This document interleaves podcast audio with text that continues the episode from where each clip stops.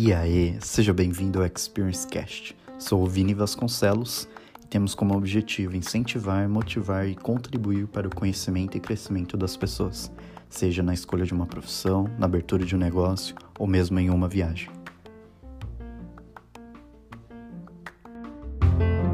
Tati, obrigado por ter aceitado é, falar aqui um pouquinho comigo, trocar as experiências aqui com, com o pessoal. É, e eu queria começar já perguntando é, o porquê que você decidiu ser, ser aeromoça, trabalhar é, com a aviação, como é que foi esse começo, como que você descobriu isso? Obrigada, Vini, obrigada pelo convite, viu? Bom, é, eu decidi ser comissária, na realidade, eu nunca, nunca foi nada planejado, né? é, eu tinha um namorado que a irmã dele era comissária. E quando eu, quando eu a conheci, eu comecei a reparar no estilo de vida dela e eu comecei a achar uma, muito interessante, né? Eu acho que desde nova me encantava assim a ideia de poder trabalhar viajando ir para lugares diferentes e foi isso quando eu a conheci ela já voava e eu decidi fazer o curso entendi e daí você pegou com ela algumas referências de como é, precisa fazer o curso, né? Para depois é, tem também como se fosse é, como que são os processos assim é, seletivos de trabalho, né? Para você trabalhar com nas companhias aéreas é, é, é igual uma entrevista de emprego normal ou é um processo de é, ali dentro do curso como se fosse um concurso assim? Bom, é, primeiro você tem que fazer um curso em alguma escola de aviação. Tem algumas escolas em São Paulo, em outros lugares fora de São Paulo também. Esse curso ele varia normalmente de quatro a seis meses a duração dele. No final do curso você tem alguns testes e você tem até uma prova, né, que é um final de semana que a gente passa na selva, que é o nosso treinamento na selva. Que esse treinamento a gente aprende enfim, sobrevivência na selva, sobrevivência no mar, é, a fazer fogueira. Então, caso aconteça alguma coisa, alguma situação de emergência, como que a gente vai lidar com, com o fator do estresse e como você vai conseguir comida, como que você vai conseguir água, como que você vai conseguir montar um acampamento. Então, no final do curso, você faz esse treinamento, é, você, você também tem as provas do curso que você precisa passar. Terminando o seu curso, você tem que prestar uma prova na banca da ANAC, que na realidade você só vai estar apto para poder encaminhar o seu currículo para as companhias aéreas passando nessa prova da ANAC. Então, o curso é um preparatório, é um preparatório para você realmente passar nessa prova da ANAC. Uhum. Passando na prova da ANAC, você recebe é, um número, como se fosse um CRM, né, de médicos, enfim.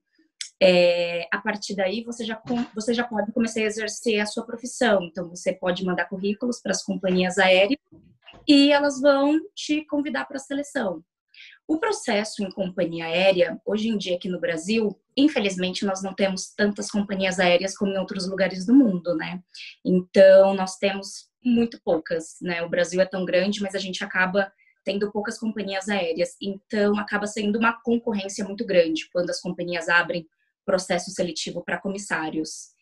É, o processo seletivo eles são várias fases. Hoje em dia quase todas as companhias, elas pedem sim idioma, normalmente é o inglês, eu acredito que deva ter talvez a Latam, por, por, por ser chilena agora, deva ser talvez o espanhol, mas normalmente a primeira fase é sempre o idioma, então ou inglês ou espanhol você precisa ter.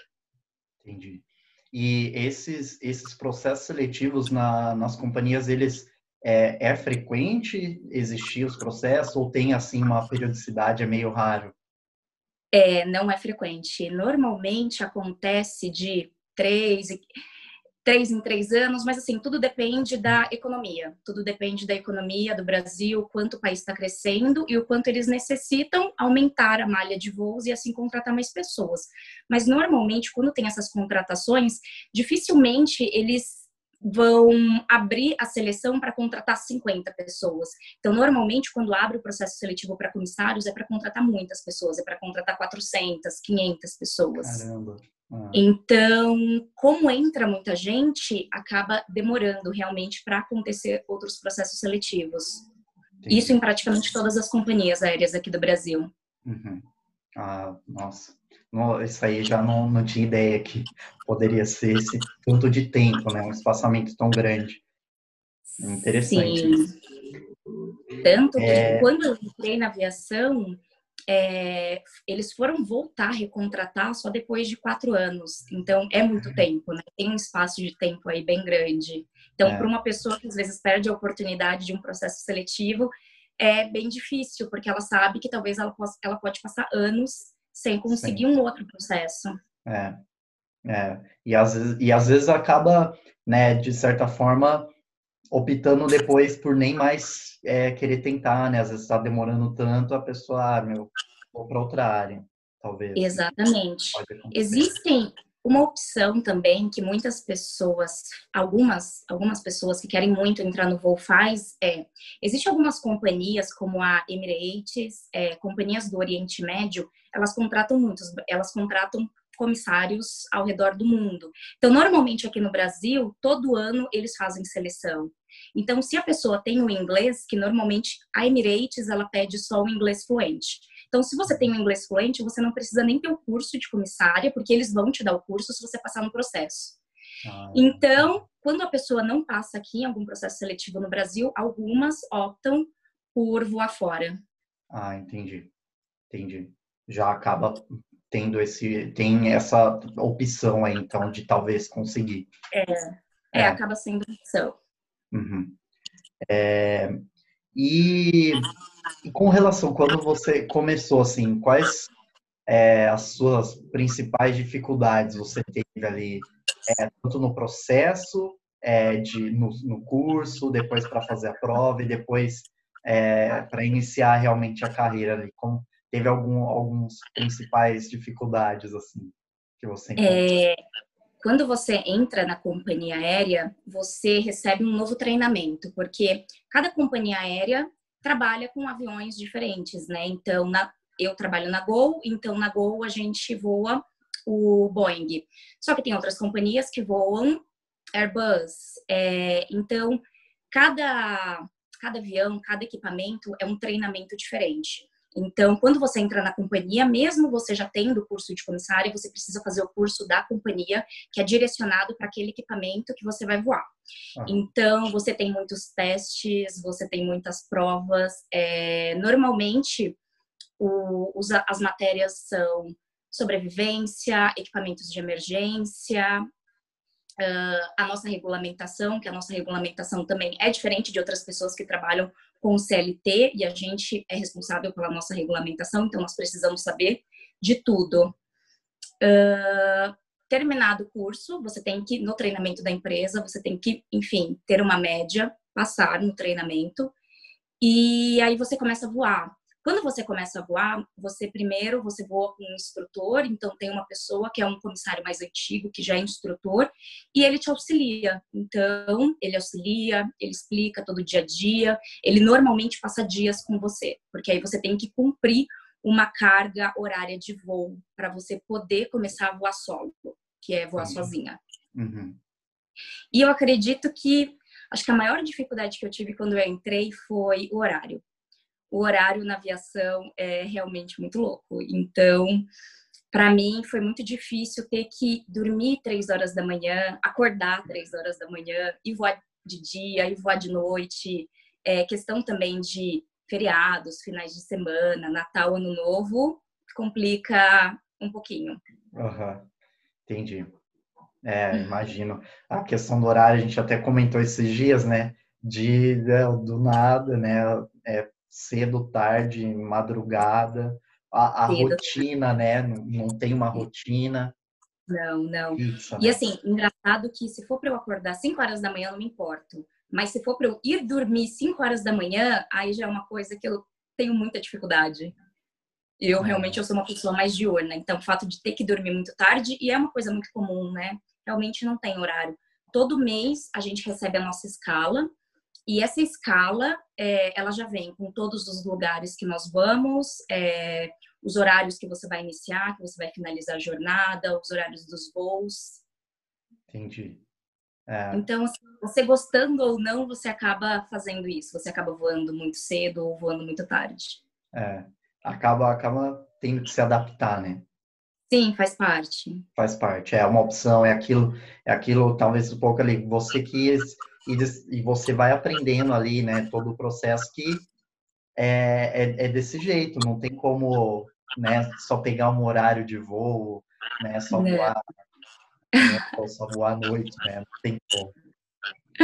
Sim, eu acho que talvez da aviação esse seja o maior desafio, né? Talvez de todos os tripulantes, é a gente conseguir conciliar essa questão de horários mesmo e você conseguir conciliar talvez com sua alimentação, com horários de treino, com a vida social. Uhum. Entendi. E vocês acabam, é, por exemplo, numa rota, é, sei lá, é São Paulo, um, Fortaleza. É, tem uma. Sempre quando você faz essa rota, a, todos, toda a tripulação é, acaba sendo a mesma? Vocês é, têm um revezamento assim ou, ou sempre acabam sendo as mesmas pessoas? Não, na realidade a gente sempre voa com pessoas diferentes. Então, normalmente quando você recebe a sua escala, você tem uma chave de voo, que é às vezes um voo que você saiu da sua base. A minha base é São Paulo. Então eu vou sair da minha base na segunda-feira e eu vi que eu vou voltar na sexta-feira para casa. Então eu vou passar a semana inteira provavelmente com as mesmas pessoas. Porém, algumas vezes também eu posso segunda-feira voar com uma determinada tripulação, terça-feira eu vou com outra tripulação, na quarta com outra. Entendi. E é engraçado porque às vezes você conhece algumas pessoas ou você tem muitos amigos na aviação que você nunca voou. Às vezes você trabalha 5 anos, 10 anos e você nunca conseguiu voar com a pessoa, ou senão quando você voa, você fala, eu nunca te vi na vida. Uhum. Porque é muita gente, né? E como tem essa, essa não frequência, é, realmente você acaba conhecendo muitas pessoas e dificilmente também você consegue vê-las muito. Uhum. Caramba, olha que demais isso. No, no dia a dia, então, como que é que funciona quando você chega, é, encontra toda a tripulação? Como que é que é, é essa reunião com vocês para saber, é, para se alinhar para o voo? Como que é que funciona? Bom, então a gente vai para o aeroporto. No aeroporto a gente tem uma sala é, que é uma sala de algumas das companhias aéreas. Nessa sala a gente encontra, a gente se reúne com a tripulação. Então, em alguns casos, como eu disse, você conhece as pessoas, em outros casos você não conhece ninguém da tripulação. Então, ali naquele momento é o nosso é o nosso momento para a gente realmente alinhar todos os pontos, a gente fazer o nosso briefing sobre questões de segurança, questões pertinentes ao voo. Normalmente os pilotos também já receberam a documentação falando questão de meteorologia, tempo, possíveis turbulências. A partir daí a gente também já se prepara, porque às vezes eles falam, olha, nos primeiros 30 minutos vai ter uma turbulência muito forte. Enfim, existe esse alinhamento nosso. É, depois disso, nós vamos para o avião e aí a gente faz o nosso cheque de segurança, que são nós começamos a checar todos os equipamentos de segurança que tem na aeronave. Então, existe uma quantidade de equipamentos que tem que ter, existe validade dos equipamentos. Então, a gente checa toda essa questão de é, operacionalidade deles. Uhum. E também fazemos, a partir daí, a gente libera o embarque, existe o embarque dos passageiros. É, quando finaliza o embarque, normalmente é o momento que também a gente vai fazer os, o, os procedimentos de segurança com os passageiros. Então, quem já sentou na saída de emergência, né? A gente sempre vai na saída de emergência para perguntar para a pessoa se ela se sente confortável em sentar ali, porque caso aconteça algo, a gente vai precisar do auxílio dela. Uhum. E nesse momento também, antes da decolagem, é o momento que a gente faz um cross-check com o nosso colega. Então, normalmente a gente vai é, cross-checar com o nosso colega aonde nós estamos, para onde a gente está indo, aonde estão os equipamentos de segurança. Se acontecer alguma coisa agora, qual é a minha responsabilidade, qual é a sua, para onde eu vou, o que eu faço. Ah, legal. Isso. Caramba, que demais isso. É, é né? Não, não tem como a, vocês ali uma é, é um, um trabalho como um todo, o grupo inteiro, né? É, é, é muita responsabilidade, né? Então, tem que ter esse alinhamento entre, entre todo mundo. Achei legal isso aí que você falou de, por exemplo, é, olhar a cartilha ali de meteorologia e ver climas e tudo, porque para não pegar, é, se somente os pilotos ali souberem, né? É, e depois Exatamente. vai avisar vocês ali de última hora, acaba também ficando vocês desprevenidos. E, é. né, de certa forma, dependendo do que for, do que pode acontecer, né? É, acaba tendo toda uma coisa que não, não seria legal para ninguém, né? É... Sim. E a gente, a gente sempre pontua muito que numa situação de emergência, a gente não vai, a gente não sabe de que forma que a gente vai reagir, né? Cada pessoa pode reagir de uma forma, uhum. mas a gente acredita que quanto mais incessante a gente for nesse alinhamento do qual a minha responsabilidade, se alguma coisa acontecer, para onde eu devo ir, o que eu devo fazer, aonde está tal coisa, isso de alguma forma já pode me ajudar a talvez não petrificar naquele momento, né? É. É, senão a, a chance de você de você travar, de você não realmente, pelo menos você já ter uma ideia, você já tá claro, você não pega totalmente desprevenido, né? Exatamente, exatamente. E, ah. enfim, né, é, os incidentes, né, que acontecem normalmente, eles têm muito pouco tempo para conseguir resolver tudo, para conseguir colocar tudo, todas aquelas ideias em ordem. Então, quanto mais alinhado a gente tiver com os procedimentos da empresa, com os procedimentos de segurança, com as nossas responsabilidades, é, é um ponto ao nosso favor. Entendi. Você é uma curiosidade que eu lembrei agora. você, você fecha a porta também? Fechamos, sim, é. fechamos, é. fechamos a porta, com certeza.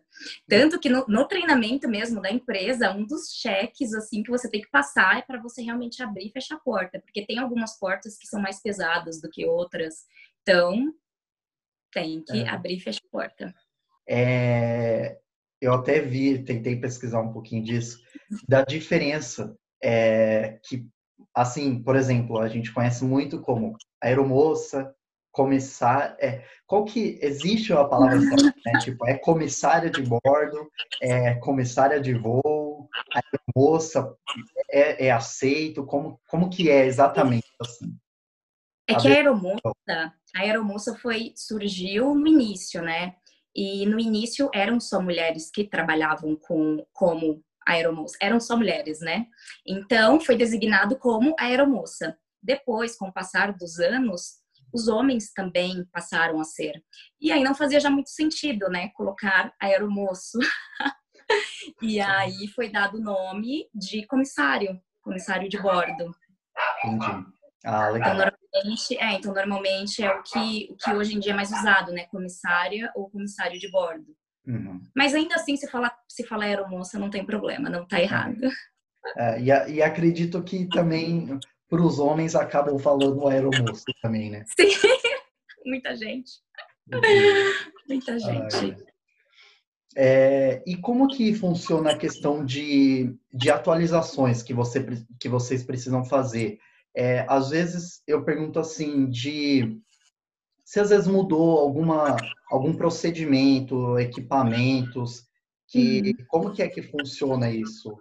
Vocês, né, eu entendo provavelmente deve ter um novo curso e tal. Como que é isso? É, então, assim, todo ano a gente tem que voltar para a sala de aula para renovar a nossa carteira junto à ANAC. Então, todo ano a gente passa por um treinamento. Então, é um treinamento que vai englobar, enfim, todas as questões mais pertinentes é, referente à segurança. É, talvez diferente do que as pessoas acham que é só servir, é, que você tá lá, enfim, só para servir, só para atender os passageiros, não é só isso, é também. Mas a nossa função principal, na realidade, é a gente atuar com a segurança do voo. Então, todo ano, a gente precisa voltar para a sala de aula, renovar nossa carteira junto à ANAC, é, referente à segurança. Então, a gente passa novamente por um treinamento de combate ao fogo, sobrevivência, é, equipamentos de segurança, situações de emergência que podem acontecer a qualquer momento. Uhum. Ah, entendi. É, com relação a alguma, algumas situações é, engraçadas assim que já aconteceu com você, com o passageiro ali mesmo, ou mesmo com você ali no atrás, né, no backstage uhum. ali que a gente não vê. Já teve alguma situação assim bem bem bizarra assim que aconteceu com você? Ah, eu acho que diariamente, né? São muitas pessoas. Se você pensar que às vezes você pode fazer até cinco pernas, né? Então, você fazer essas cinco pernas, um exemplo, você pode fazer São Paulo, Rio, Rio, Brasília, Brasília, Fortaleza, Fortaleza, São Paulo, um exemplo. Então, a cada perna a gente a gente leva quase 200 pessoas, né? Então, são muitas pessoas que cruzam realmente no nosso caminho, são muitas situações. Uh, teve um caso, acho que assim que eu entrei, que teve uma passageira, eu não me lembro aonde foi que ela embarcou, foi em algum lugar do norte, que é muito quente, muito quente. E ela embarcou no avião e ela tava com uma uma blusa de moletom. Eu achei estranho, né? Falei, nossa, né? Com esse calor, blusa de moletom, mas ok. Uhum. E aí, de repente, durante o voo, a gente percebe que dentro da blusa dela, teve um momento que ela abriu, tinha um macaco tinha um macaco, tinha um macaco dentro da blusa dela, que ela estava carregando, claro que ilegalmente, né? Um macaco. Nossa. Então, ela não ia colocar na bolsa nem nada, ela colocou dentro da blusa dela e colocou o macaco inteiro.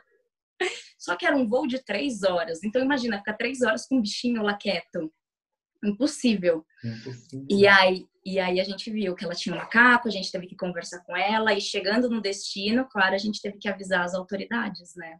Porque Nossa. se caracteriza como é contrabando, sei lá. Né? Contrabando. Né? Nossa. Caramba, que, bizarro.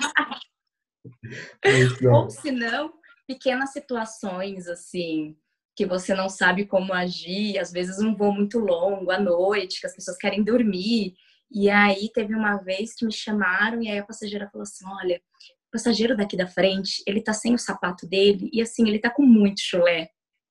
E aí você fala, como eu vou falar isso pra pessoa? Como você aborda ele ali, olha. Eu abordo nessa situação, exatamente. Caramba. Mas, enfim, é isso, né? Quando tem muitas pessoas reunidas, a gente tem que tentar encontrar um bem comum ali para todos. Aham. É, nossa, imagina assim, porque né, é, a, na hora que a gente entra já dentro do avião, tá aquela muvu com um monte de gente, cada um, né, quer fazer de um jeito não sei o que, e é, é o pedir comida, é o pedir alguma orientação, como se às vezes é a primeira vez a pessoa voar, né, não sabe o cinto, o encosto, tá com o celular ligado, alguma coisa, né? Um, várias coisas assim que acontecem, né?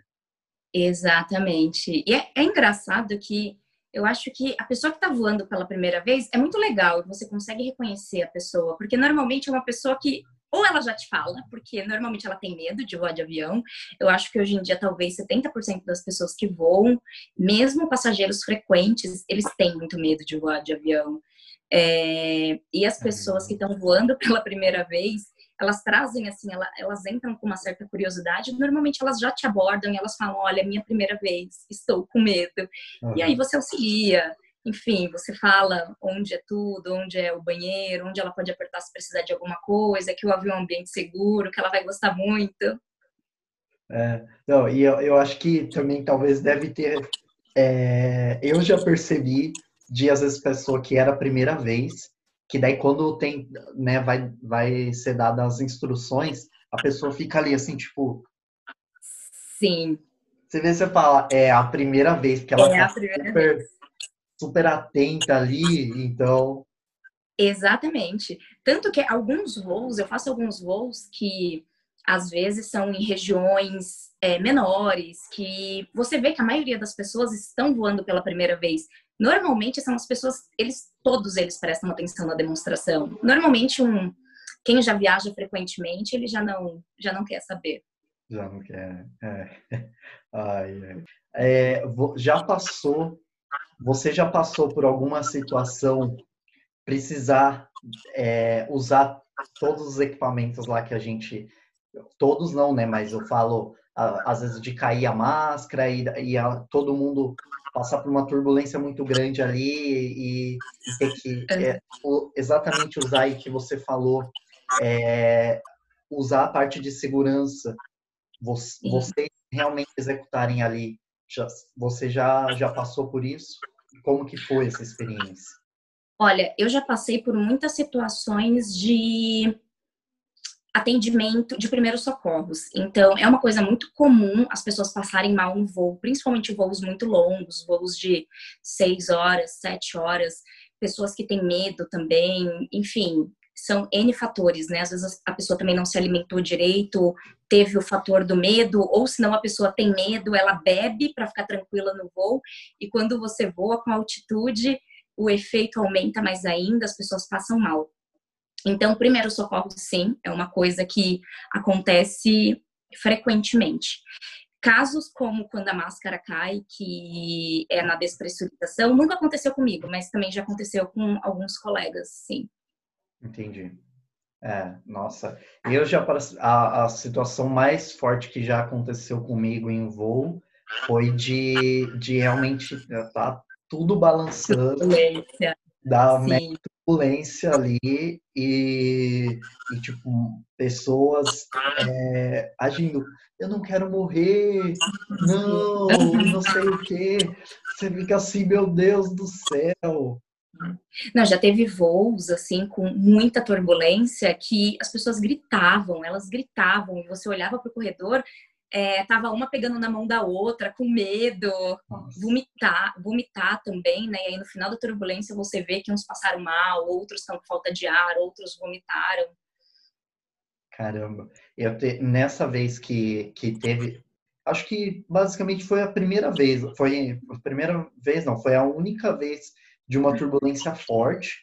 E na semana seguinte, eu fiquei sabendo de um, de um voo que estava vindo, passando pelo mesmo caminho e, e chegou a, ao momento de uma pessoa que estava sem o cinto, ela bateu no teto e, e, e, quebrou o teto, assim. Conseguiu quebrar o teto, de tão forte que foi. E daí veio, veio um pouco aquilo da, da importância também, é, pelo menos na época, né, eu ouvi de mesmo assim continuar durante todo o voo com o cinto. É, em alguns momentos, como esse, né, você vai passar por é, tem probabilidade de passar por turbulências, né, e tudo mais. Então, Sim, partir, é... desde essa vez, daí sempre quando eu tinha voos mais longos, eu, eu fiquei o tempo todo. Sim, é que eu acho que quando você começa a voar muitas vezes, você já está habituado com o ambiente, talvez é uma tendência nossa do ser humano a se sentir confortável e não ter mais medo, né? Você se sente confortável, é um ambiente que você conhece, tudo dá sempre certo. Só que existem muitas, né, turbulências de céu claro, que é de repente, então nem, o, nem os pilotos, nem os, os, radares, eles conseguem identificar com um tempo útil deles avisarem, pedirem para colocar o cinto. Normalmente só acontece, quando acontece, voa a pessoa, voa coisas, até por isso que a gente pede também para as pessoas evitar de ficar com tantas coisas na, na mão, às vezes eles acham, né, que nós somos os chatos porque não pode ficar nada, mas não, algo pode acontecer a qualquer momento. E com uma velocidade muito grande, talvez um computador pequeno, fino que você tenha, possa virar uma arma, uma é. arma letal. É. é. tudo faz sentido, né? É, se, tem, se tem essa obrigatoriedade, né? Essa a, a atenção que vocês dão ali para a gente explicando a, as coisas é, é porque alguma coisa, se vier a acontecer, pode prejudicar. Então não é à toa, né? Não é à toa, exatamente. Então, assim, o aviso de atar cintos é muito importante, mesmo se o aviso de atar cintos estiver apagado, a gente tem que ficar com eles atados. É. Ô, Tati, como que foi é, passar de trabalhar com voos, somente com voos nacionais e fazer voos internacionais? É, né, como que é que funciona essa mudança? É, você também precisa se aplicar para fazer os voos internacionais? É, o que, que, que, muda tanto ali na, na sua rotina profissional? É, normalmente depende de cada companhia. Eu acho que cada companhia tem um, um trâmite diferente, mas normalmente, sempre que você ingressa na aviação, você vai ingressar nos voos domésticos. E depois de algum tempo, você pode ir para os voos internacionais. Hoje, onde eu trabalho, é, você escolhe. Então, você entra no voo doméstico e depois de um tempo, se você quiser, você pode solicitar para voar nos voos internacionais. Uhum. Ah, e aí, a, a único o requisito que você tem que ter é realmente ter o idioma. Uhum. Nos voos para países que precisam de visto, uhum. a, a companhia aérea ela, ela te auxilia nesse processo? Assim, quando você precisa, um exemplo é os Estados Unidos. Qualquer brasileiro que precisa entrar nos Estados Unidos hoje precisa do, precisa do visto. Só que, além de você ter o visto de turista, você precisa ter um visto que é o visto de trabalho, né? Porque você não está entrando como um turista para passear, você está entrando para trabalhar. Uhum. Então, nesse sentido, sim, a empresa auxilia, a empresa tem que gerar uma carta para a gente no consulado apresentar e realmente tirar um visto específico para trabalho, para trabalho de tripulantes. Uhum. Tati, se você pudesse dar uma dica para as pessoas que quiserem ingressar na, na, na carreira, o é, que, que você é, comentaria para elas? Olha, eu acho que primeiro procurar uma escola de aviação. Normalmente as escolas de aviação, eles, eles costumam te direcionar assim bastante, eles te ajudam também é, na preparação de para entrevista das empresas, é, idioma, hoje em dia, né, idioma mais do que nunca está sendo muito pedido em todas as companhias aéreas. É, e, e também você cultivar o, a cultura, o espírito do servir, a empatia com as outras pessoas. A gente convive com muitas pessoas. Todos os nossos colegas, dificilmente você vai ter colegas da sua cidade. Então, às vezes você é de São Paulo, você está em uma tripulação onde todo mundo é de um lugar diferente do Brasil. Hum. Então, você realmente acolher todas essas diferenças culturais que existem, não só nos nossos colegas, mas nos passageiros também. É, você ter a sensibilidade de perceber a necessidade de cada pessoa, né? Eu, eu falo que a gente vê as pessoas hoje em dia voando por inúmeros motivos. Então, tem a pessoa que voa a trabalho, tem a pessoa que voa por motivos muito alegres de lua de mel, férias, comemorações. Tem pessoas que também que viajam é, porque algum parente faleceu, porque ela precisa resolver alguma situação difícil. Então, são muitas pessoas com necessidades diferentes e a gente ter essa sensibilidade, ter essa empatia com o outro, do que a pessoa está vivendo, do que a pessoa está passando, porque ela está ali, é, é muito importante. Ah, nossa, legal demais. é, é, um, um, é uma questão é, humana, né? Entender, Exato. Ter, ter esse sentimento humano ali. Sim, eu lembro, eu lembro até de um, de um caso que uma passageira, um momento eu passei por ela e ela tava chorando, chorando, chorando. Aí eu olhei e aí eu comecei a conversar com ela, perguntar se estava tudo bem. E aí ela falou para mim que ela estava se mudando e que ela tinha deixado um cachorrinho dela e que ela não podia levar o cachorro com ela. E ela estava desabando, aquilo cortou meu coração. E é realmente o momento de você entender, né, que as pessoas estão ali, todo mundo por uma causa diferente, por um motivo diferente, uns alegres e outros não tão alegres. É. Nossa, demais isso. É isso. É, é. é...